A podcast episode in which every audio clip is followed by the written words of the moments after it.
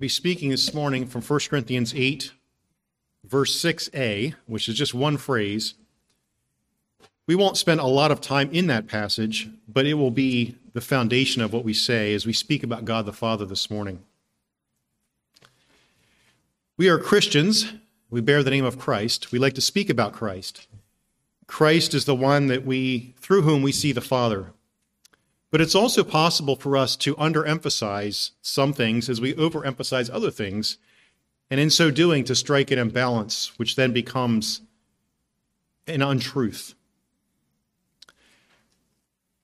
This topic is fresh on my mind. This idea of God the Father is fresh on my mind as I received some clarity several months ago. God was kind enough to show me some imprecision in my own thinking. I grew up in a church, and I grew up in a Christian school, been to college, seminary. I could answer all the right questions on a test, and I get 100% on an exam. But still, I realized, God helped me to see that some of my practical thinking was less than precise. I found myself, two things came together to show me this. When I, in January, I was teaching through the book, John Owen's book, Communion with God. And in that book, he clarifies how we as believers have fellowship with God the Father, God the Son, and God the Spirit as individuals.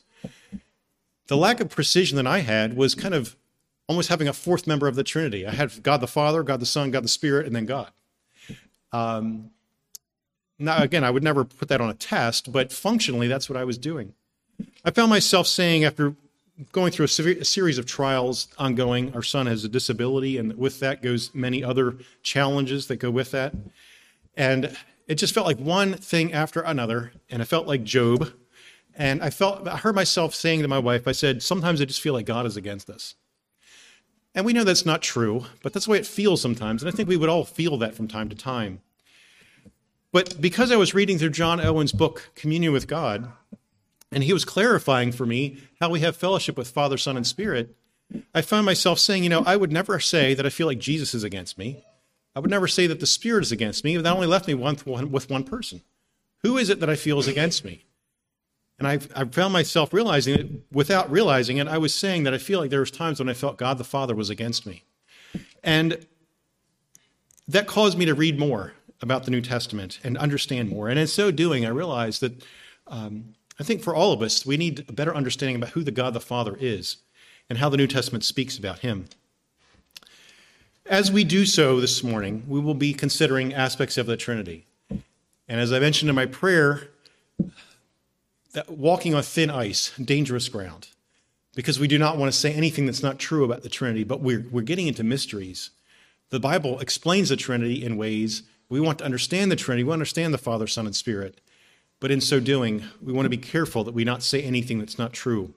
And we're building on a heritage of 2,000 years of the church wrestling with what does the Bible say and how does the Trinity relate. I think of the words of Augustine, who back in the 400s says, you cannot love what you do not know. You cannot love what you do not know. And God has revealed himself so that we could know him and so that we could love him. As a man at our church, as I was talking about some of these themes, he said, talking about the Trinity confuses me, and sometimes I just like to just stay very general so I don't get confused. And while that might keep us from saying things that are true, it also limits us in our knowledge of God, because God wants to be known as Father, Son, and Spirit. And if we're afraid to delve into deep waters theologically, it limits us from knowledge that we might better have of him. Let me read from 1 Corinthians 8, verse 6. In this context, Paul is dealing with meat sacrificed to idols. And as Paul so often does, he brings in a deep theological point to bring clarity to a practical problem in life. He does this in Philippians 2 when he says, you all in Corinth and Philippi, you're not treating each other with humility and with kindness and with servanthood. So let me show you an example of servanthood. And in so doing, he brings in this deep theology where it says Christ, the Son, emptied himself and took on flesh. Or in 1 Corinthians 11, when Paul says he's dealing with an imbalance and bad practices that the Corinthians had about the Lord's Supper. And he goes into this deep aspect of the Lord's Supper, but there's so much more that we would want to know, but he's bringing it in to illustrate a practical problem. And that's what he does here in 1 Corinthians as the church is dealing with Okay, here's meat sacrificed to idols. You know, in that time in Corinth, a very pagan, a godless society, and they would dedicate meat, animals. They'd sacrifice it to an idol, but not all the meat would be offered up on the sacrifice. But not all of it would be burned up. But some of the rest of that animal would be sold at the marketplace, and it would be discounted, be cheaper for the Corinthians to buy. And so the question, you know, you go to the East Corinth Walmart to buy your package of roast beef, and it's this section's cheaper because it's been offered to an idol. And the Christian's like, is it wrong for us to eat this meat? It's been offered to an idol. And so what Paul does is he uses theology to help the Christians understand something that's practical. And in so doing, he touches on this aspect. And he says this in 1 Corinthians 8. Let me read verse 1 through verse 6. Now concerning things offered to idols, we know that we all have knowledge. Knowledge puffs up, but love edifies. And if anyone thinks that he knows anything, he knows nothing yet as he ought to know. But if anyone loves God, this one is known by him. Therefore, concerning the eating of things offered to idols, we know that an idol is nothing in the world, and that there is no other God but one. For even if there are so-called gods, whether in heaven or on earth, as there are many gods and many lords, yet for us there is one God, the Father. Yet for us there is one God, the Father, of whom are all things, and we for him, and one Lord Jesus Christ, through whom are all things, and through whom we live. Now this saying at the beginning of verse 6 is so stark that some people have used it to argue that Christ is not divine, because it says there is one God, he's the Father. I cannot take the time this morning to explain why Christ is divine and how this passage does not say that Christ is not divine. But that's not the point of what I want to focus on this morning. What I want to demonstrate is that the New Testament so clearly identifies God with the Father that almost in every position of the New Testament, when we read the word God, it's speaking of the Father. And if we don't understand this, it will cause confusion and lack of clarity in how we think about God. This is not to say that Christ is not God, but what it is to say is that the New Testament focuses so heavily on the fact that the Father is preeminent, not in being, but in, we might say in function in the Trinity, that the word God almost always stands in for reference to the Father. This is where I was helped by John Owen. For one example of that, let me turn over to 2 Corinthians, the last verse of 2 Corinthians. We will this morning survey God as one and God as Father. But just as one example of how God stands in for the Father almost exclusively. At our church, we say this verse as our benediction each Sunday. And John Owen has a comment about this. If you'll notice as we read this verse that Paul is talking about the Trinity, the members of the Trinity, but he doesn't say the Father. He says this, 2 Corinthians 13:14, the grace of the Lord Jesus Christ and the love of God and the fellowship of the Holy Spirit be with you all. Amen. So right there, we see the Father is not mentioned, but Paul's clearly talking about the Trinity, and he uses God to stand in for Father. In his thinking, in Paul's writing, he almost always, when he's saying God, he's talking about the Father. And this is where I got my lack of clarity, this fourth member of the Trinity. I would read God, and I would think God collectively or as God the Trinity, and not think specifically of God the Father. And that's not how Paul uses God. When he talks about God, when he uses that word, he's almost exclusively talking about the Father. So what I want to do is begin with 1 Corinthians 8:6. We read just that one phrase, there is one God, the Father. Now, the first point, if you want to take notes, if you're doing that, the first point that Paul makes is that there truly is one God. This is his foundation and the emphasis that he makes. There is one God.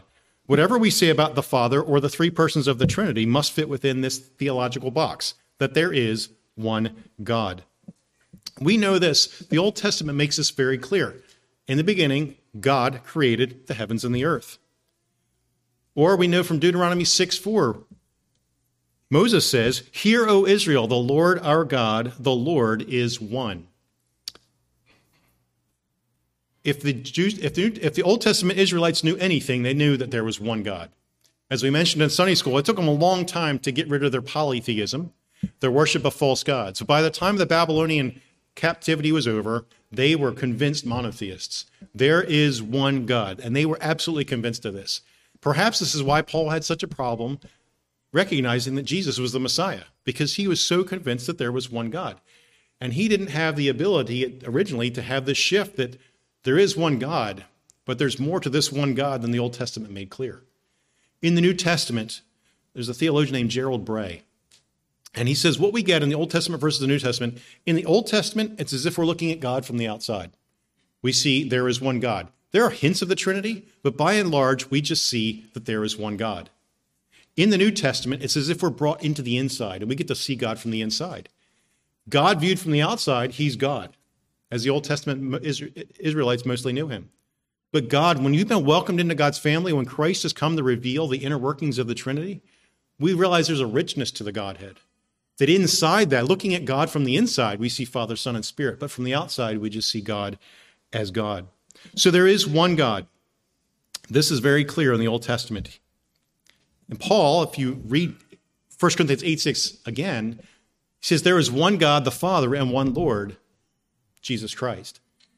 And so he's almost as if he's making, he said, I'm not contradicting the Old Testament, but I'm showing you a further, deeper, richer understanding of the Old Testament. There is one God, the Father, and one Lord, Jesus Christ. He takes Deuteronomy 6:4 and he puts that in the New Testament categories.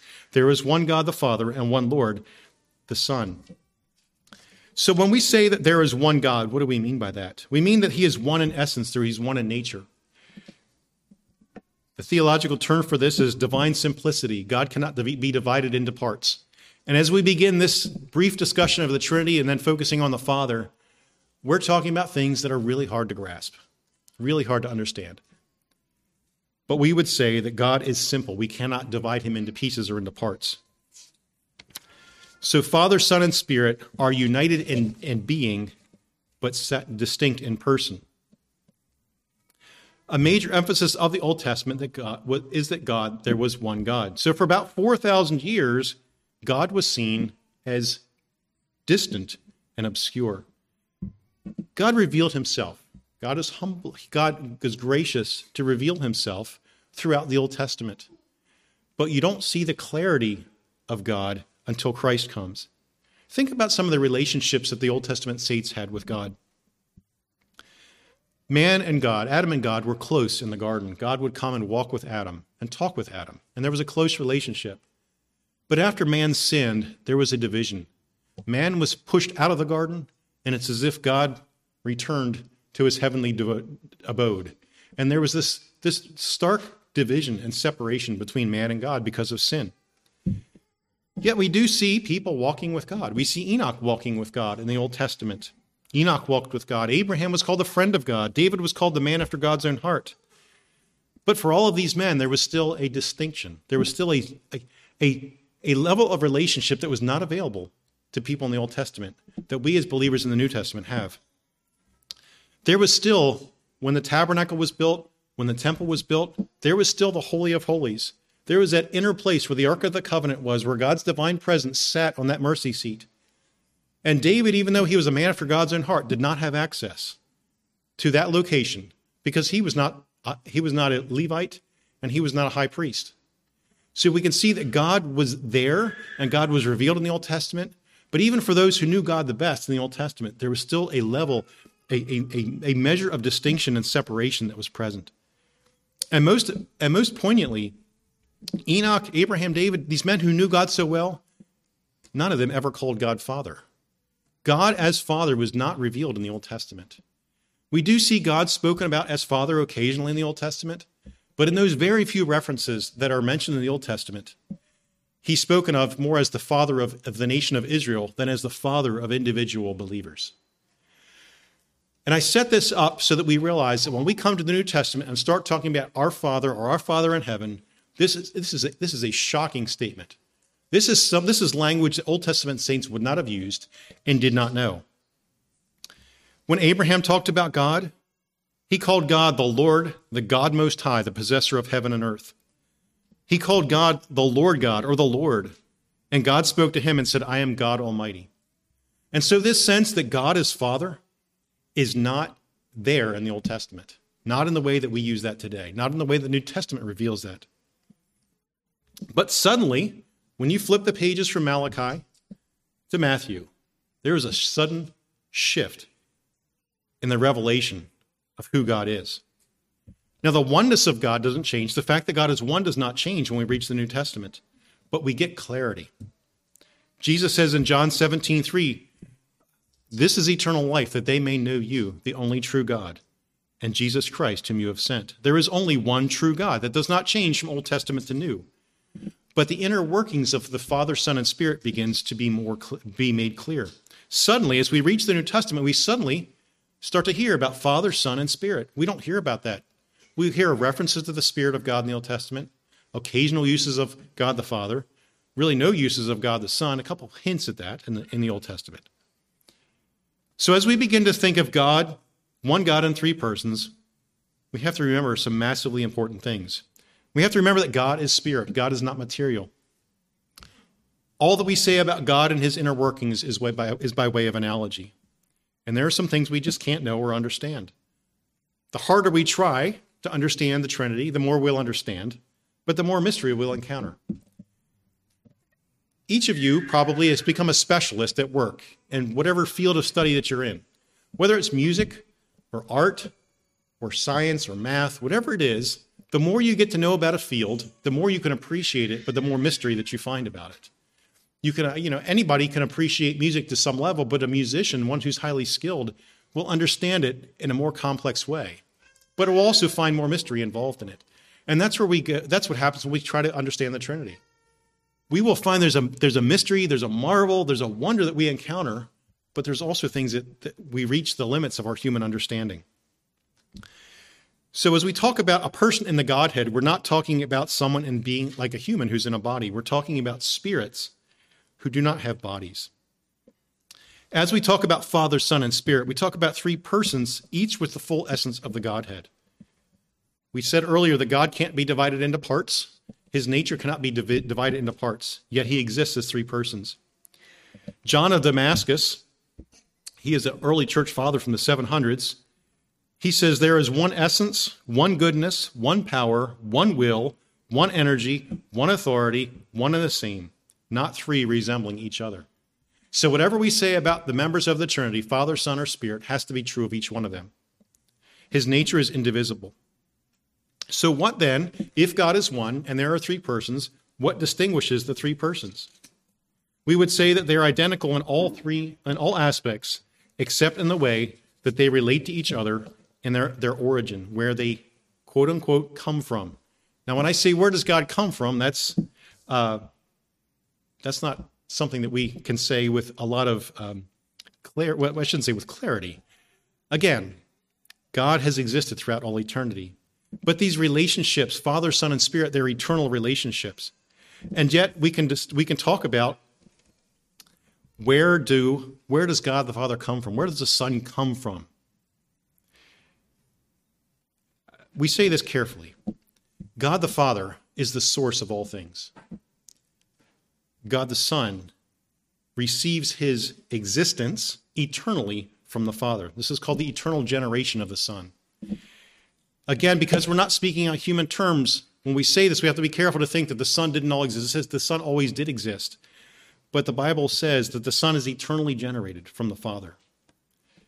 This is not something that's clear from human observation. But let me read over to John, I think it's John 5, verse 24.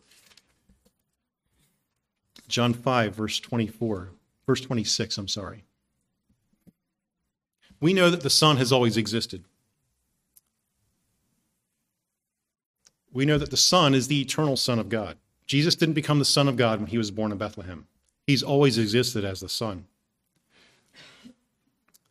God cannot be divided. God cannot be put into parts. But this is what he says, and Jesus says in John 5, 25 and 26, "Most assuredly, I say to you, the hour is coming, and now is, when the dead will hear the voice of the Son of God, and those who hear will live." Now, this is the verse 26. "For as the Father has life in himself, so he has granted the Son to have life in himself."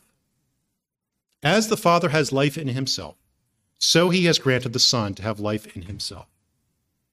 Again, this sounds like Jesus' existence depends on the Father, and in a sense that it does. But Jesus, since he has all the divine characteristics, he has full deity, he receives his sonship eternally from the Father. We know this talks about a time from before Christ's birth because it says in John 1, verse 4, "In him was life, and the life was the light of men." In the Son was life, and the life was the light of men. So before Christ's human existence, he had life. Where does that life come from? John 5, verse 26, we just read, "As the Father has life in himself, so he has granted the Son to have life in himself." So again, these are mysteries. This is not saying that the Son is not eternal or not divine, but it is to say that in the inner workings of the Trinity, the Father has granted the Son to have life in himself. Just as the Father has life in himself, it's intrinsic, it's inherent in him as the Father. He has existed throughout all eternity. And in his eternal existence, he has eternally granted the Son to have life in himself. So the Father, in one sense, is the source of the Son, but yet the Son has all the divine characteristics. The Son is divine. The Son has all the deity of the Father. These mysterious things, this would take more than an entire sermon to explain and expound. But I want us to see the preeminence within the Trinity of the Father. There is one God, and he is the Father. When we get to the New Testament, we see the word Father talked about extensively. We go from almost no uses of the word Father in the Old Testament of God to over 100 times in the book of Matthew, the word Father is used, and over half of them, almost half of them, refer to God the Father. When we get to the Gospel of John, the word Father is used 126 times, and almost 95% of them speak about God the Father. There was this massive shift from Old Testament to New. We cannot minimize or confuse. When we speak of God the Father, God's my Father, that is a privilege that we as New Testament believers have that people in the Old Testament did not have at all. Why is that the case? Because the Son was not yet revealed. And the Son, you have access to the Father through the Son. It's when you have the Son that you understand the Father. Why is he, if there is one God, the Father, why is he the Father? Generally speaking, what makes someone a father? To be a father, you need to have a son or a daughter. We looked at that just briefly. The Father is the Father because he's the Father of the Son. The Father is the Father because he's the Father of the Son. And he's been a Father throughout all eternity because the Son has been a Son throughout all eternity. We read in the Nicene Creed. How many of you, if you're familiar with the Nicene Creed, we've said that. It's a creed that goes back to 325 when the church wrestled out and says, who is the Son? Who is the Father? How does Christ relate to the Father? This is theology that the church has believed for nearly 2,000 years. And in that creed, adapted in Constantinople a few decades later, it says this. It says that we believe in one Lord Jesus Christ, the only begotten Son of God, begotten of the Father before all worlds, eternally begotten by the Father, light of light, very God of very God, begotten, not made, consubstantial with the Father. And so if we're thinking in human terms, we think Father begets Son, so the Son did not exist until he was made or begotten or created by the Father. But because the Son is divine and the Son is eternal, there's never a time in which he was not the Son. There's never a time in which he was not divine. Eternally begotten by the Father, it says in the Nicene Creed. He was the Son before he came as a baby at Bethlehem.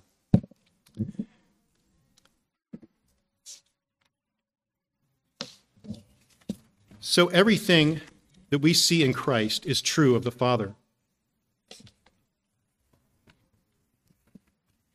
Sorry, I lost my note. I'll make sure I'm on the right page here. Sorry, bear with me a moment.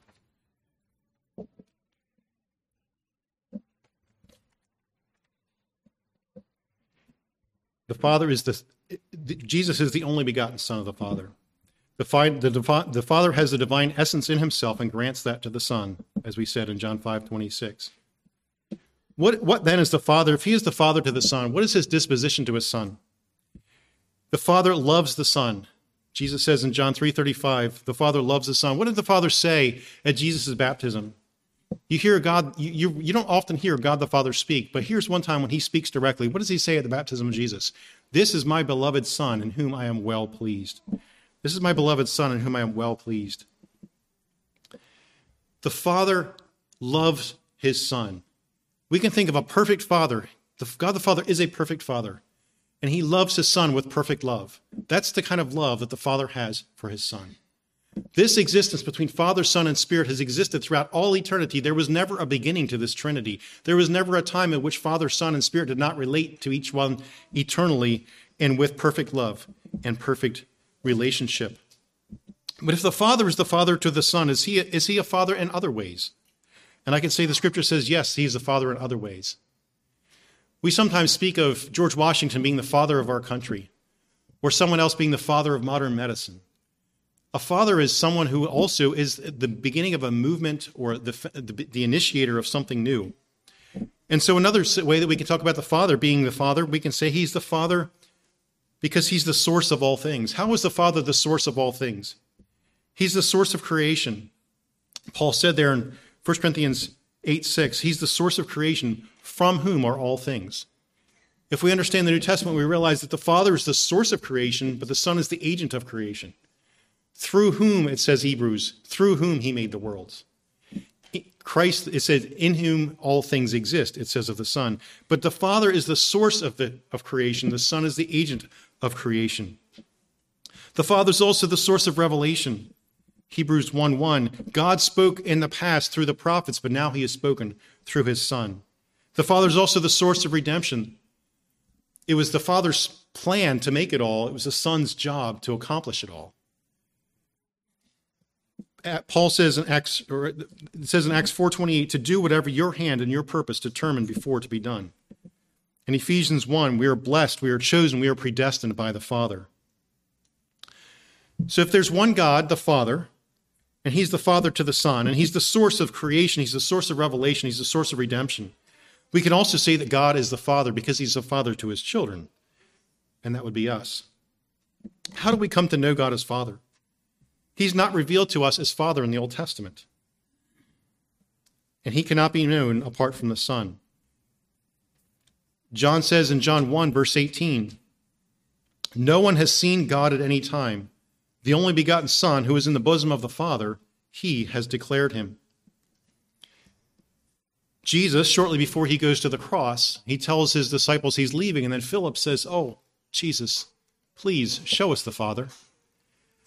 And Jesus says, if you had known me, you would have known my Father also, because everything that you know about me is true of my Father. That's why I came, so that you would know the Father. The Father wants to be known by his people, and so he sends the Son so that he can be known by his people. Jesus said, whoever has seen me has seen the Father. Everything you love about Jesus is true of the Father. How do we personally become children of God? Because through the Son, we get to know the Father. God plans our salvation. God elects us. God chooses us to salvation. And then he makes sure that the Son, through the Son, we come to know the Father.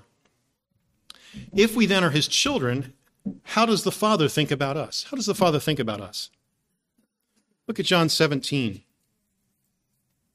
Perhaps in no other place in the New Testament do we get to see the inner workings of the Trinity as we do in John 17, where Jesus makes his high priestly prayer. Sometimes we can think that God the Father loves us because Jesus died for us and made us acceptable to him. But it was the love of the Father that sent the Son to bring us to salvation. And I love this verse. John 17:23. Jesus said, I and them and you and me, that they may be perfect in one, and that the world may know that you have sent me, and that you have loved them as you have loved me. That the world may know that you have sent me and have loved them as you have loved me. How does the Father love us as his children? He loves us as he's loved the Son. We are perfect and acceptable in his sight because of what Christ has done. I think there's a tendency sometimes for us as New Testament believers to go back and live like we're still under the Old Testament and that God the Father is still distant, and that God the Father is still mysterious, and that God the Father is the Father of Sinai, where there's thunderings and lightnings. If we knew God the Father as a father and trusted him as a father, it would change the way we lived. It would change the way we trusted him. And so I believe that Satan has strong reasons for us to want us to think that God the Father is something other than who he really is.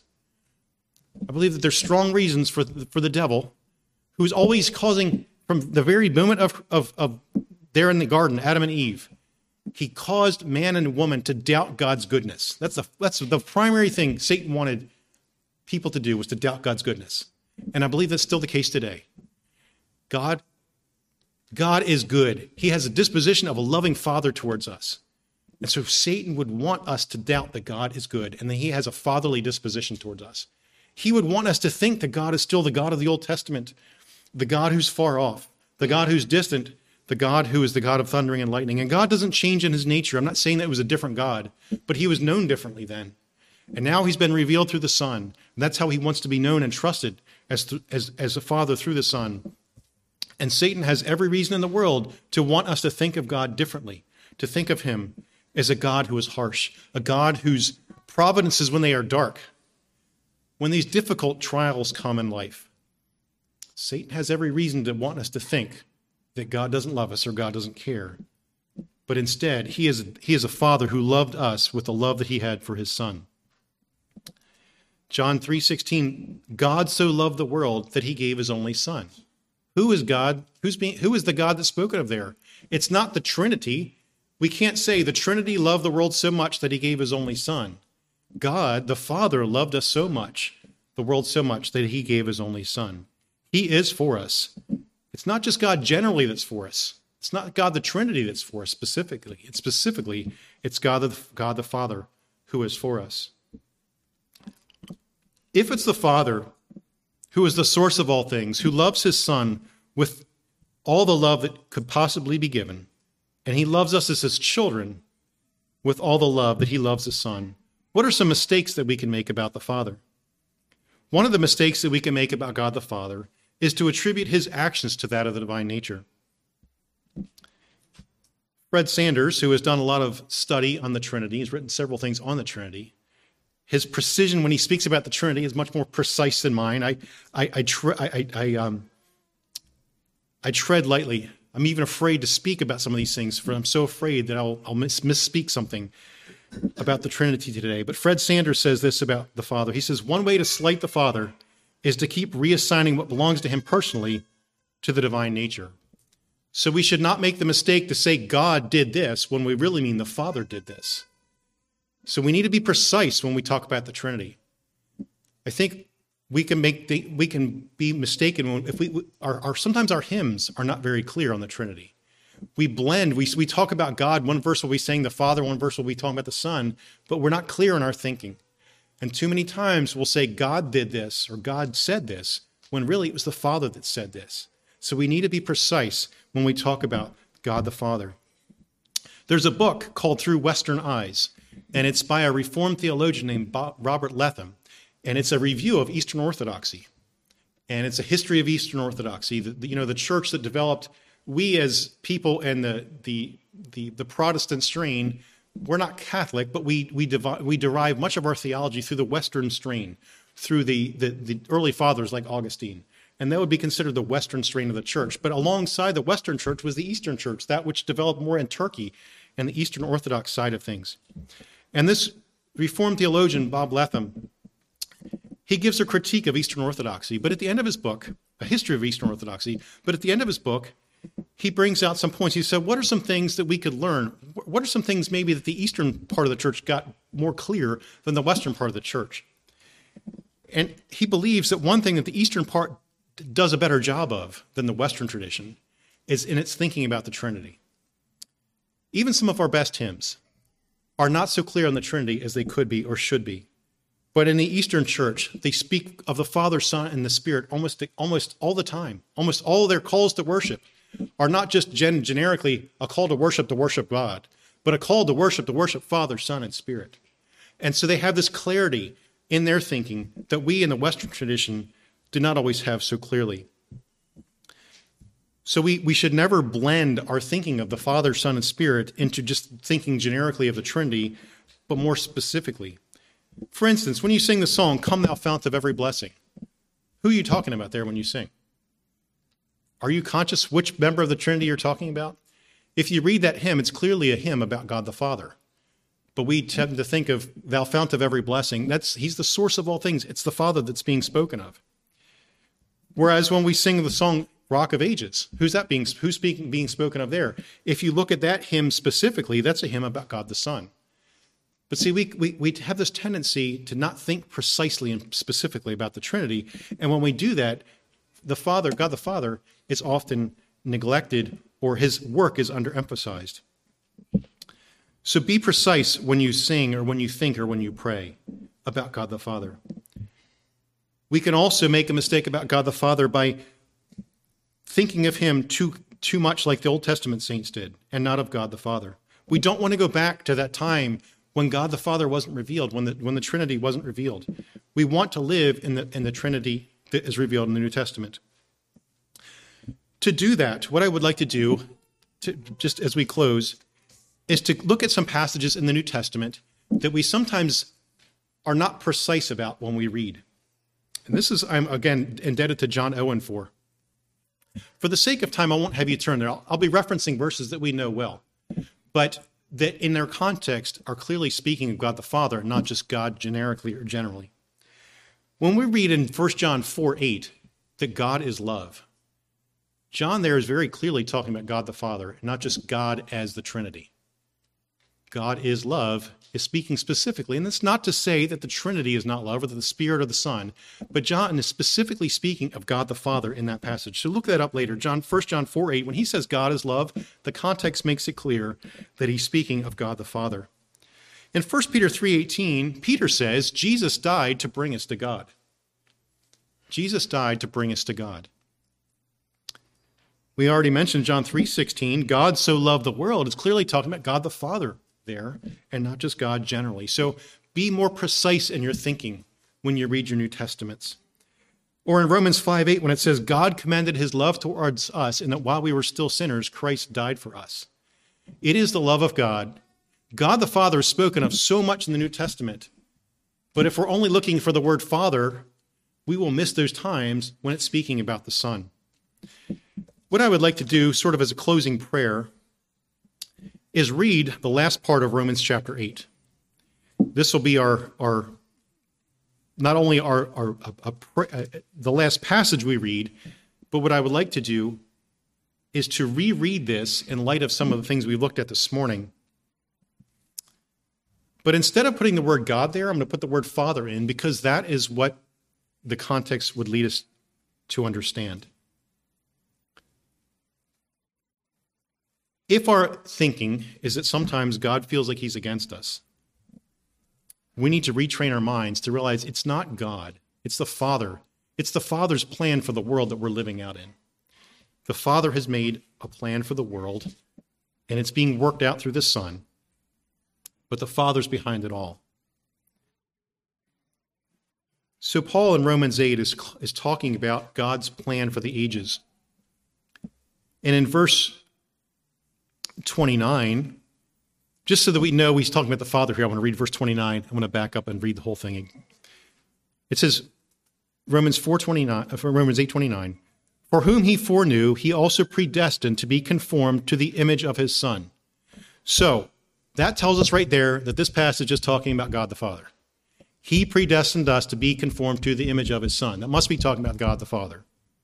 So let's back up, and starting in verse 28, read to the end of the chapter, and this will be our concluding passage as well as a concluding prayer.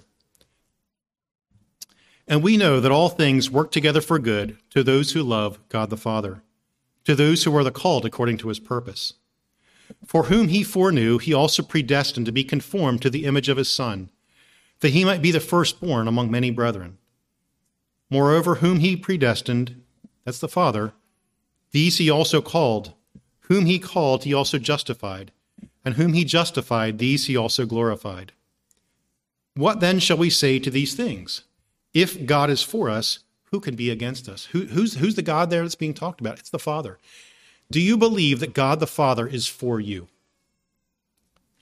If God the Father is for us, who can be against us? He who did not spare his own Son, but delivered him up for us all, how shall he not with him also freely give us all things? Who shall bring a charge against God the Father's elect? It is God the Father who justifies. Who is he who condemns? It is Christ who died, and furthermore is also written, who is even at the right hand of God the Father, who also makes intercession for us. Who shall separate us from the love of Christ? Shall tribulation or distress or persecution or famine or nakedness or peril or sword? As it is written, for your sake we are killed all day long. We are accounted as sheep for the slaughter. Yet in all these things we are more than conquerors through him who loved us. Who loved us? God the Father loved us. That's why he did all these things. That's why he planned all these things. That's why he made sure that all these things would happen. We are more than conquerors through him, the Father, who loved us. For I am persuaded that neither death nor life, nor angels, nor principalities, nor powers, nor things present, nor things to come, nor height, nor depth, nor any other created thing shall be able to separate us from the love of God the Father, which is in Christ Jesus, our Lord. So again, I trust in this brief overview, help us to understand that the New Testament often speaks of God when it means the Father, and it is the Father is for us. He is planning the best for us. He will accomplish the best for us.